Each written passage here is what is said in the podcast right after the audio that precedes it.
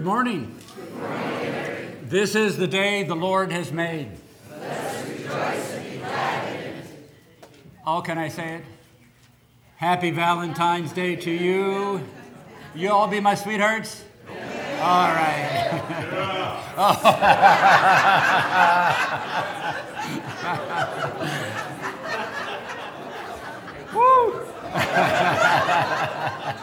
Woo! Uh, good to see you this morning. Uh, a beautiful day, and at this time, as we begin our worship, our melody makers are going to call us to worship as we now bring our songs, our music, our prayers, and our lives on this first Sunday of Lent unto Jesus Christ.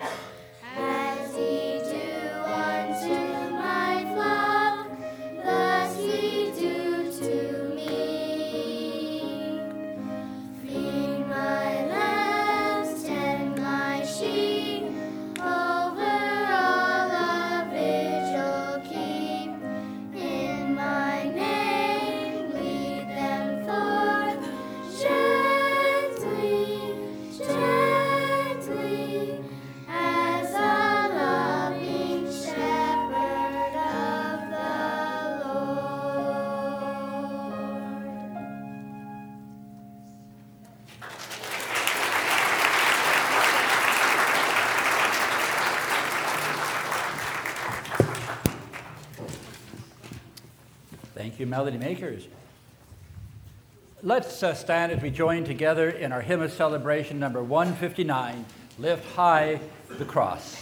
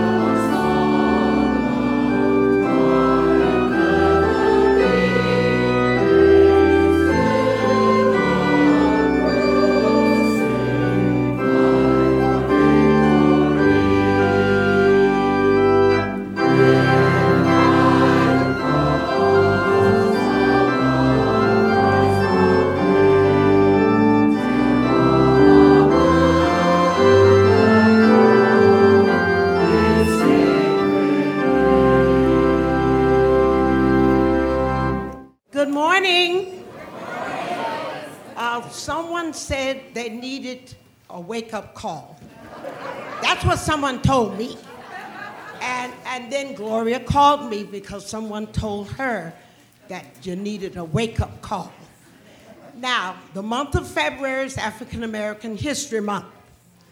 So, I want to recite two verses of the Slave Code song. Now, I, am using this because I want you to know in every ethnic history, there's a code song.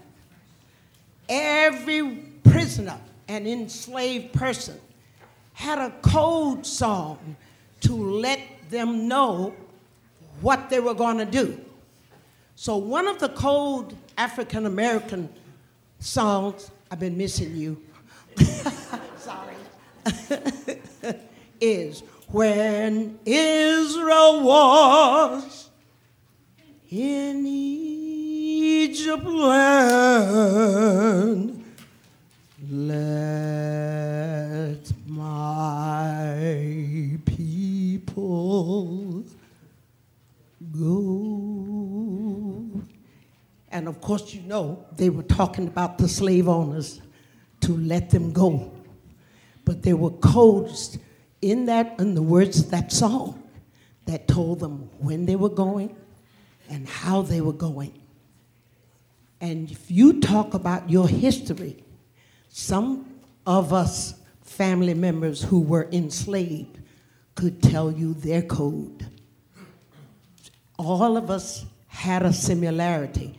So I tell you one thing I don't care if your relatives came over by the boat. I don't care if you came on under the boat. we all here now in the same boat.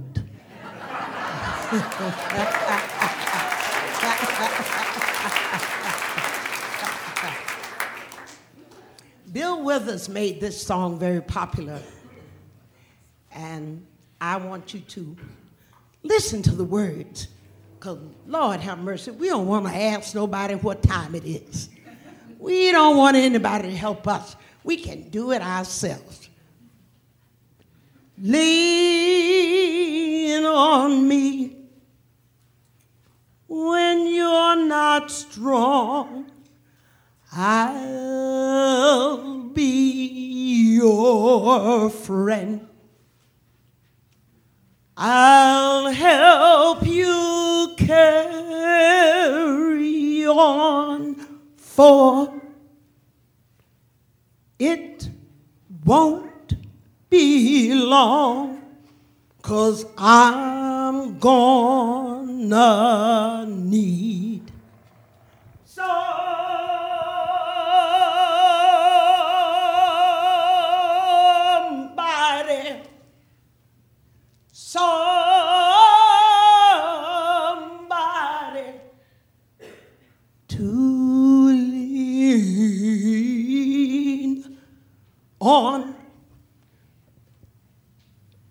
Swallow, swallow your pride.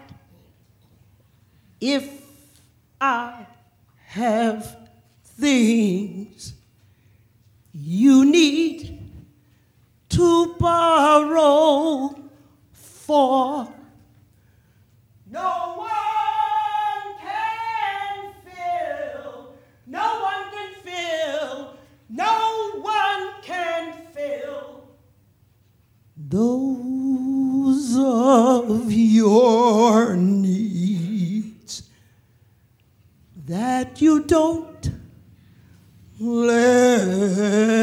Show. You come on, you gotta help me now. You just call on me, brother, when you need a hand. We all need somebody to lean on. I just might have a problem that you'll understand. We all need somebody to lean on. If there is a load.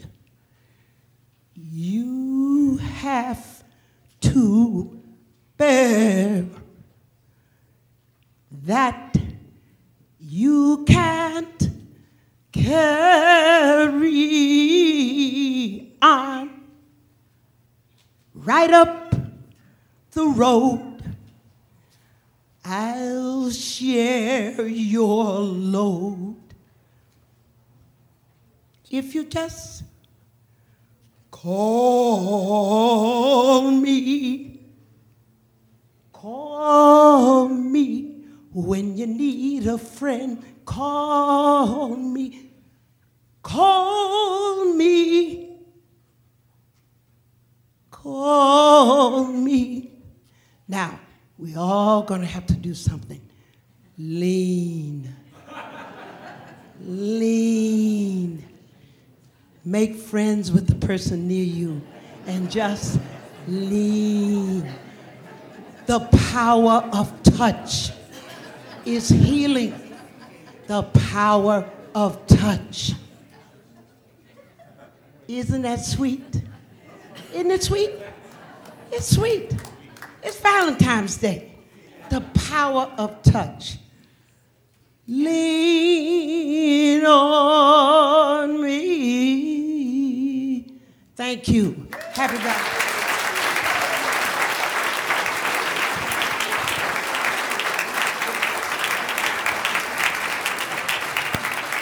Thank you, Lois. Thank you. I want to thank you guys for your smile. you smile, I just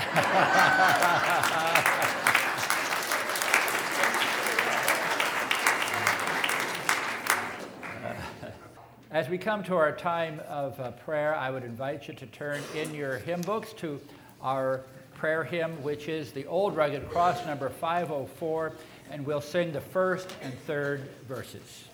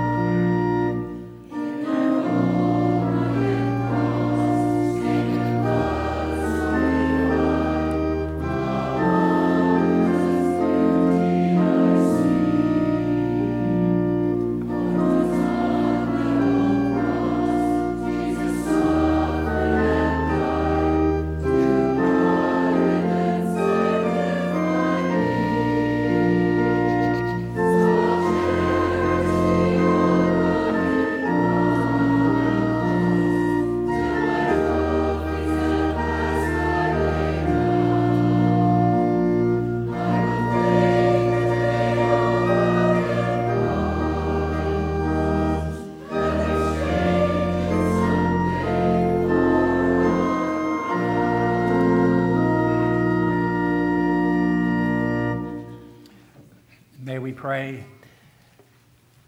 Eternal God, in the name of Jesus Christ, we come to the foot of the throne of your grace this morning.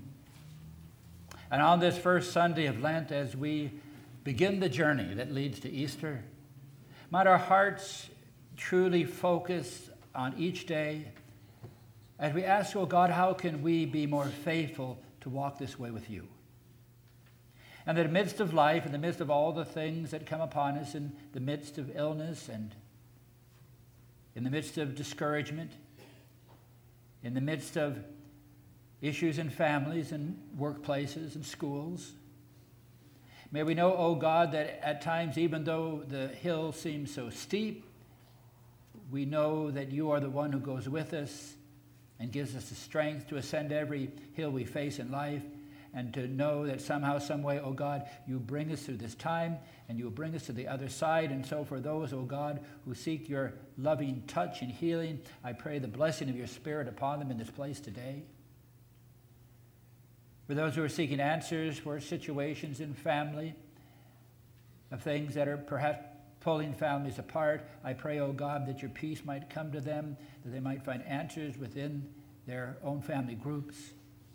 I pray, O oh Lord, for those who are facing their job situations and people who are looking for jobs and those who need to find something soon. And I pray, O oh God, that you'll guide them with sureness and, and you'll give them an opportunity to see answered prayer in their lives. And I pray for all the rest of us, no matter what we're facing, O oh Lord, today, and we all have something that we have needs for and for which we lift our prayers. Oh God, we take the next few moments to simply be still and in our silence, oh God, to lift in our hearts those things that we need you to touch the most this morning so that we will know that when we leave here today, we're going to leave with the beginning of an answer that you are bringing into our lives. And so, Lord, now hear us from our hearts of the needs which for which we ask your blessing through Jesus Christ.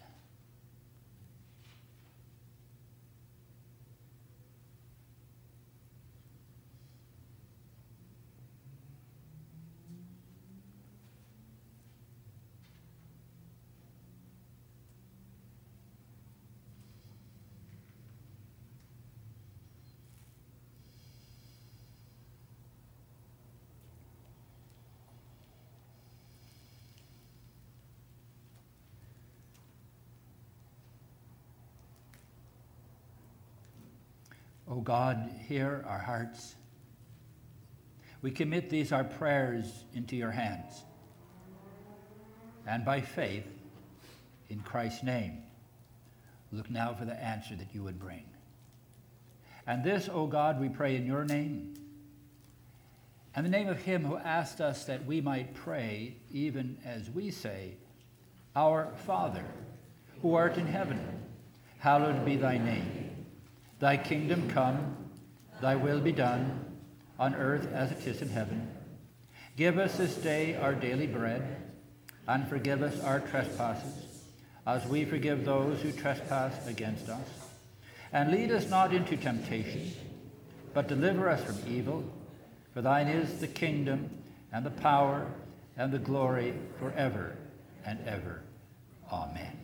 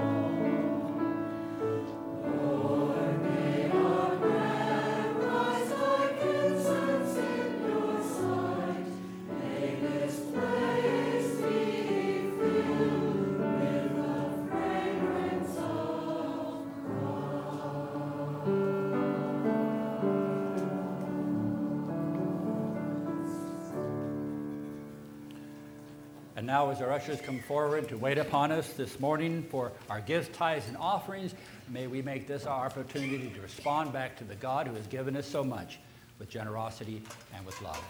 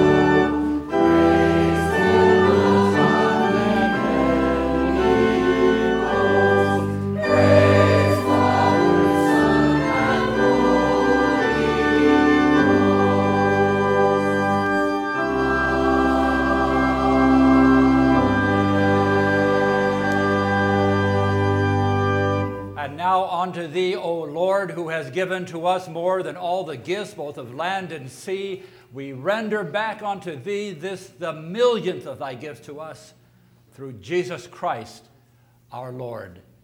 Amen.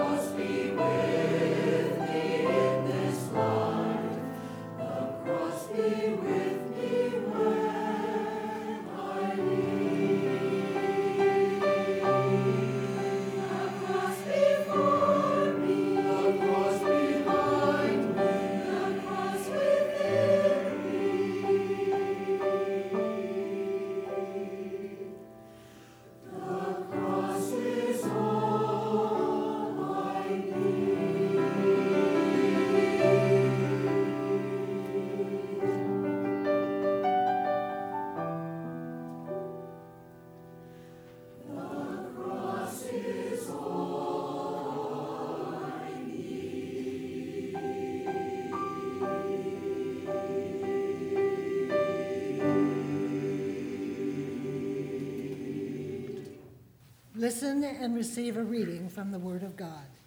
Create in us a clean heart, O God, and renew a right spirit within us, according to your grace and mercy. May we affirm our faith with joy and a willing spirit as we hear the scripture from St. John 18, 12, and 13, 15 to 17, 28, 19, 12, and 15, 16.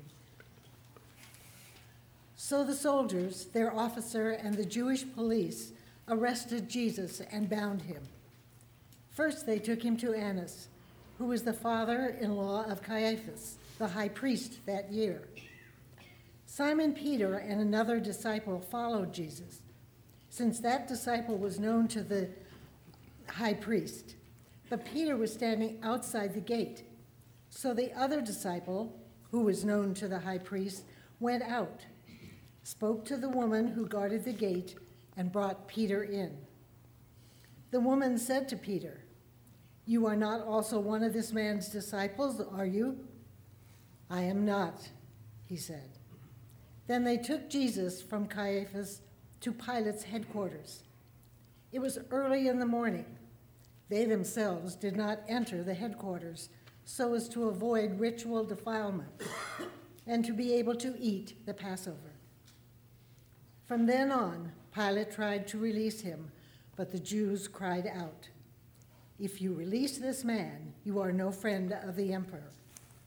Everyone who claims to be a king sets himself against the emperor. They cried out, Away with him, away with him, crucify him. Pilate asked them, Shall I crucify your king? The chief priests answered, we have no king but the emperor. Then he handed him over to them to be crucified. This is God's word to God's people. Thanks be unto God. May we pray.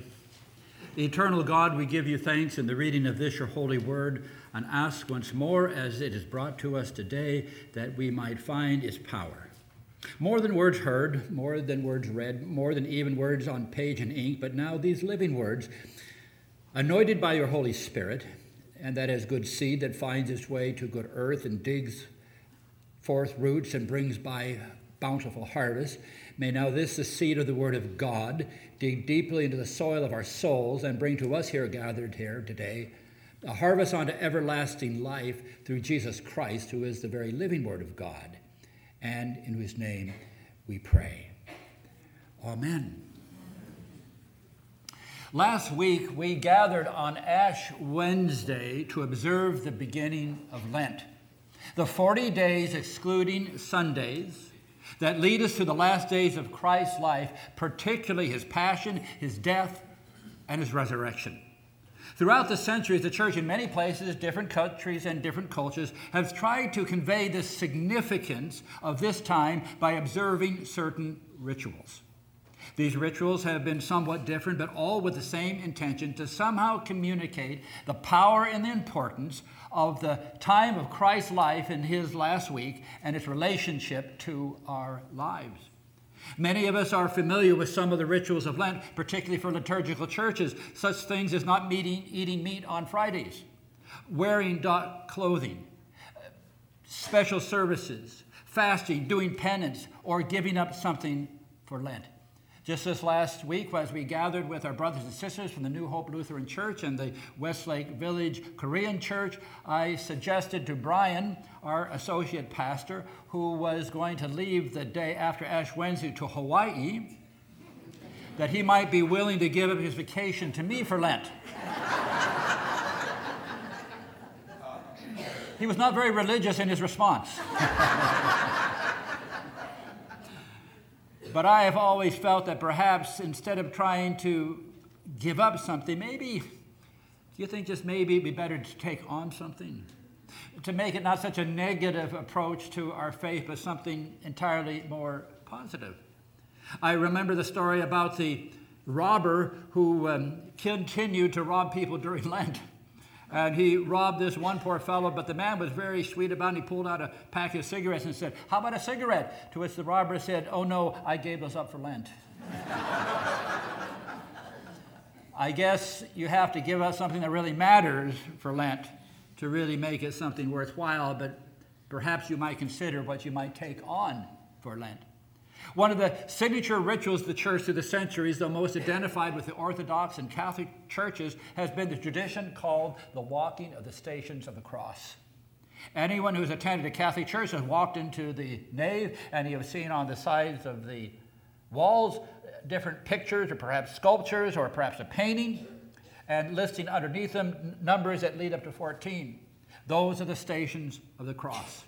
That's what this sermon series called The Stations of the Cross is going to look at as Brian and I bring to you messages in Lent that follow Jesus last week on earth and show us the power of God's love to each of us. Strictly speaking, the Stations of the Cross refer to that series of images depicting Christ during those last hours of his life. And um, Christians stop at each one, contemplate the scene and what it means, and then offer a prayer. It's a, it's a way of being able to lift up something in a way that in that image reminds you of the actual happening. Now, of course, when this first occurred, these images were given in pre-literary times when people could not read or could they write, but the pictures told them the story, so it was a valuable way of people understanding the last week of Jesus' life. Often, again, a series of 14 images They'll be arranged in that number order. You'll find them in churches. You can find them in garden paths. You can find them in many different places. There's even opportunities to walk the stations, and there's no stations. Matter of fact, our current Pope Francis will this coming uh, Palm Sunday in Rome walk the stations of the cross in the Colosseum, and there will be no stations. So we understand that it is not the, the picture that makes the difference, it's the heart of the people in prayer that makes the difference. This practice is common in the Roman Catholic Church, also in the Anglican Church, uh, Lutheran, and even Methodist churches. The style and form of the Stations can widely vary, but they basically center on a representation of an act of Christ's life. Therefore, the stations of the cross are also called the Via Dolorosa, or the Way of Sorrows, or simply called the Way, and they refer to Jerusalem on what is called the Via Dolorosa, which is the supposed route that Jesus took from the time that he was brought to the Caiaphas' house, which is our scripture today, and went down the streets of Jerusalem until he came to the place called Golgotha, where now stands the oldest church in Christendom, the Church of the Holy Sepulchre. The tradition of moving to the stations probably came about with St. Francis of Assisi and it originated in pilgrimages that people made to the Holy Land to walk in the places of Christ. And there is something I must say by being there where Jesus walked and Jesus talked and Jesus uh, brought his message that makes it so very real. On the trips that I have been to the Holy Land, I have had the opportunity to walk in many of those places where, without doubt, historically, were the places that Jesus was a part of. And one of those occasions is at the, the abbey, which is called the Dormition Abbey, on a hill just outside of the Church of the Holy Sepulchre, where this account that we have in our scripture today takes place, which is the house of Caiaphas. And you can walk into that place, which is the house. You can see a place where Jesus most certainly would have been in prison at that time. And I remember that we had one of our group, it was uh, Richard Burke, who the guide showing us through the location put him up on the wall, asked him to put his hands up, and showed how Jesus would have been beaten. Right there in the very place where Jesus would have received his first scourging from the Sanhedrin. And then I went outside and I stepped on what's called the steps of the White Fathers. And the White Fathers, in 1930, uncovered this section of steps that were the actual steps that Jesus, leaving Caiaphas' house, would have had to have gone up to the praetorium floor to be judged by Pilate. And I remember it well because as I stood out it, I didn't notice a sign that said, Do not step on the steps. and for which I was uh, summarily shooed off of the, the place, but it was kind of neat to have stood there for at least a moment. Very historical. And so, as people came home, knowing that most people would not make the pilgrimage, they said, How can we bring this experience to our churches? And so the Stations of the Cross in churches was started so that people who would have never been able to make a pilgrimage to the Holy Land could also experience the places and the feelings and the prayers where Jesus himself walked in Jerusalem. The standard set of the stations from the 17th to the 20th centuries has included these. The first station is Jesus is condemned to death, the station we think of today. Jesus is carried, his cross is the second station. Third, Jesus falls the first time. Fourth, Jesus meets his mother. Fifth, Simon of Cyrene helps Jesus carry the cross. Six, Veronica wipes the face of Jesus. Seven, Jesus falls the second time. Eight, Jesus meets the women of Jerusalem. Nine, Jesus falls the third time. Ten, Jesus is stripped of his garments. Eleven, Jesus is nailed to the cross. Twelve, Jesus dies on the cross. 13, Jesus is taken down from the cross, and 14, Jesus is laid in the tomb. And of course, there is no 15 because the last of the stations is Good Friday, and it has to wait to the power of Easter to see a resurrected, empty tomb. And out of the traditional 14 stations of the, of the cross, really only eight of them have clear scriptural support. And the ones of Jesus falling, the ones of Jesus meeting his mother, and Veronica wiping his face do not appear in Scripture. But it's kind of interesting how Veronica wipes Jesus' face became one of the stations because it is a misunderstanding of the Latin word vera icon, which may be translated true image, a true image of Christ. And someone heard that and they heard vera icon and they thought they said Veronica. And so that became the name of this station simply by something that someone misunderstood. But even Pope Paul II introduced a new form of devotion called the scriptural way of the cross on Good Friday in 1991, which recognizes this. And so today we will be looking at the first station. Jesus is condemned to death. It begins in the upper room, it goes to the Garden of Gethsemane. We find Jesus being arrested by the high priest's soldiers. We find him taken to Annas' house, the son, the father-in-law of the high priest Caiaphas, and then brought to the praetorium judgment floor of Pontius Pilate. I have broken this down into five scripture passages, and the first presents the scene of Jesus having already met with his disciples in the upper room. he is taken from the Garden of Gethsemane, and it says this. Verse 12 Then the band and the captain and the officers of the Jews took Jesus and bound him and led him away to the high priest. What had started with such great hope for the disciples was now collapsing all around them. All of the things they hoped for, all the dreams they had, everything that they thought Jesus was about was now collapsing in front of their eyes. They knew long ago that the high priest was after Jesus, but now it had come to pass. They would eventually have to bring Jesus, though, before Pilate because the Jewish Sanhedrin could not condemn Jesus to death. Capital punishment was in the hands of the governor. It was very easy at this point for all of us, and I'm sure I have done it as you have. It is very easy for us to say, How could the high priest have done this? It is very easy for us to blame Judas and say, How could Judas have betrayed his Lord? It is very easy us to say, How could Pilate have collapsed so easily and done what was wrong? It is so very easy for us to say, how could the disciples have left Jesus? But I want us to know as we begin this journey of Lent today that the scripture is a scripture about every one of us. It is a scripture about every one of our own faithfulness. It is a scripture about every one of us who today must stand up for our faith and walk with Jesus Christ. It is the story of every person who has ever decided to follow Christ. Will I be loyal to him? It was just not Judas. It was just not the Sanhedrin. It was just not Pilate. It was not even Peter. Can you imagine Peter? He who said at the upper room, If all will fall away and run away, I will stand by you. And here in the scripture, in front of a woman who was just a servant, he denied that he even knew Jesus. I have wondered, perhaps have you, that if I were Peter, and I was in that room, and I was confronted to ask why I, his follower,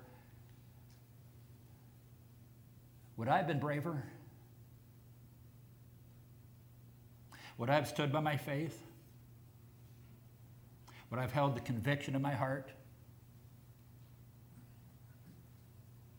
Would I have said, Yes, surely I am a disciple of Jesus Christ? Or would I too, as Pilate, and the Sanhedrin and the disciples and Judas denied the birthright of my faith. And so we gather today at the first station of the cross on this first Sunday of Lent. And I ask all of us, including myself, how faithful will we be in this journey for Jesus Christ? Of all the things in the world that compete against that faithfulness, of all the things in our lives that scream out not to follow Him, of all the things that come into life from those who surround us and scorn our faith and what we believe, will we stand up for what we truly believe about Jesus Christ? John 19, 15 tells us this, but they cried out, Away with him! Away with him and crucify him. And Pilate said to them, Shall I crucify your king? And the priests answered, We have no king but Caesar. And then he delivered Jesus unto them to be crucified. And it says they took Jesus and they led him away. As we begin this journey of Lent, each one of us is called to determine in our minds our faithfulness to Jesus and how faithful our walk will be. Each year since I have been here, at least once a year, I have shared with you the words of Dr. Elton Trueblood, Quaker theologian and writer, whose words in his book, Fellowship of the Unashamed, are perhaps the most poignant, precise, and compelling words I've ever read about what it means to be a true disciple of Jesus Christ. Dr. Trueblood wrote, I am part of the fellowship of the unashamed. I have Holy Spirit power. The die has been cast. I have stepped over the line. The decision has been made. I am a disciple of Jesus Christ. I won't look back let up, slow down, back away, be still. My past is redeemed, my presence makes sense, my future is secure. I am finished and done with low living, sight walking, small planning, smooth knees, colorless dreams, tame visions, mundane talking, chintzy giving, and dwarf goals. I no longer need preeminence, prosperity, position, promotions, plaudits, or popularity. I don't have to be right, first, tops, recognized, praised, regarded, or rewarded. I now live by presence. I learn by faith, love by patience, lift by prayer, and labor by power. My pace is set, my gait is fast, my goal is heaven, my road is narrow, my way is rough, my companions are few, but my guide is reliable, and my mission is clear. I cannot be bought compromised, deterred, lured away, turned back, deluded, or delayed. I will not flinch in the face of sacrifice, hesitate in the face of adversity, negotiate at the table of the enemy, ponder at the pool of popularity, or meander in the maze of mediocrity. I will not give up, back up, let up, or shut up until I preached up, prayed up, stored up, and stayed up for the cause of Christ. I am a disciple of Jesus Christ. I must go until heaven returns until I drop, preach until all know, and work until he comes. And when he comes to get his own, he will have no problem recognizing me, for my colors will be clear.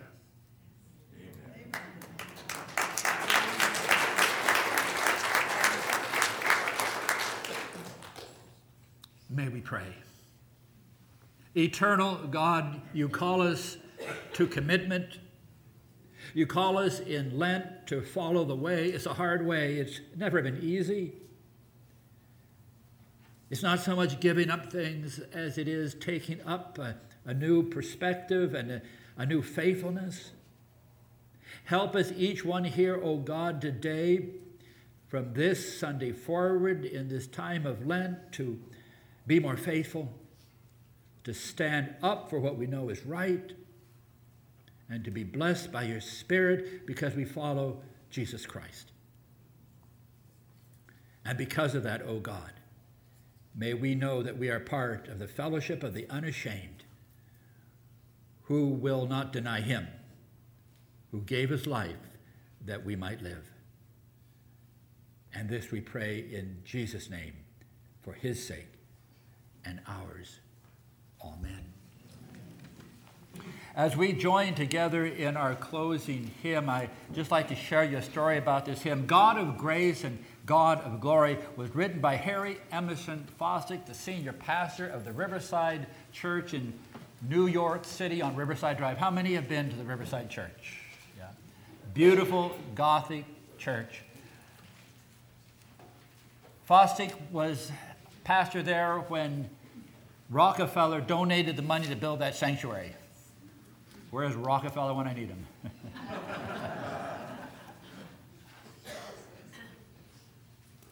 Emerson Fosdick wrote this, the words, in 1930.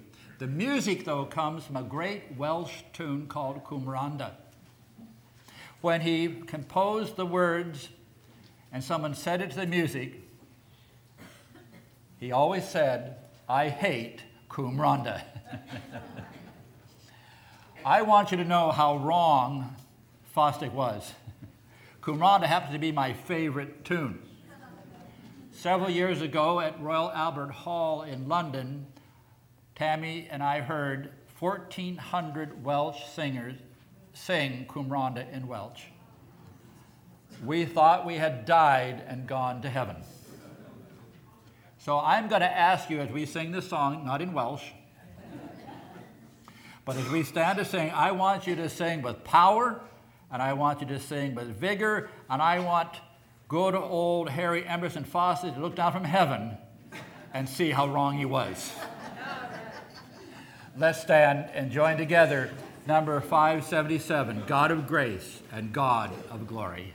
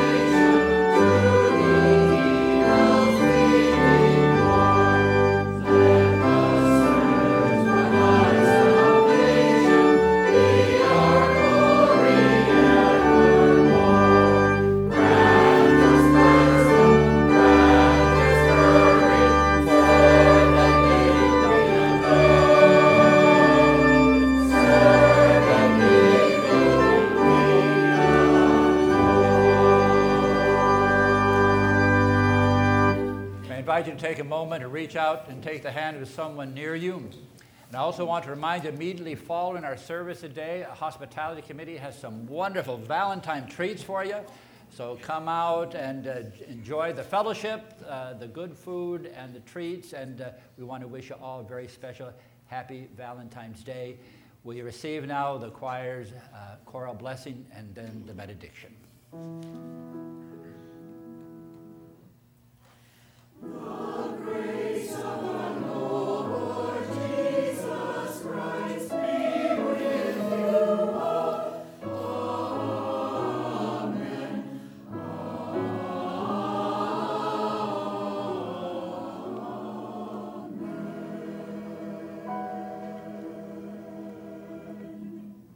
So, in the name of the Father, and the Son, and the Holy Spirit, go forth this day to be true disciples of Jesus Christ.